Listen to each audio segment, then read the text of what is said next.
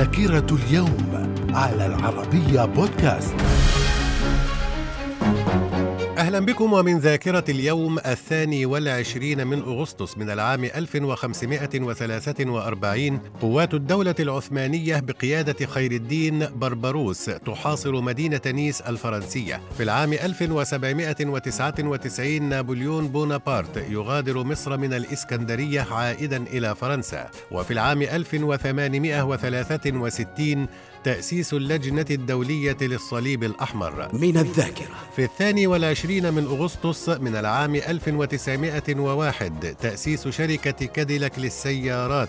وفي العام 1910 اليابان تحتل كوريا وفي العام 1911 سرقة لوحة موناليزا التي رسمها الرسام الإيطالي ليوناردو دافنشي. من الذاكرة. في الثاني والعشرين من أغسطس من العام 1965 الرئيس المصري جمال عبد الناصر وملك السعودية فيصل بن عبد العزيز آل سعود يجتمعان في جدة لحل المشكلة اليمنية. وفي العام 1975 الرئيس الأمريكي جيرالد فورد ينجو من محاولة اغتيال. من الذاكرة. في الثاني والعشرين من أغسطس من العام 1904 ولد دينغ زياو بينغ السياسي الصيني. وفي العام 1934 ولد العسكري الأمريكي نورمان شوارزكوف.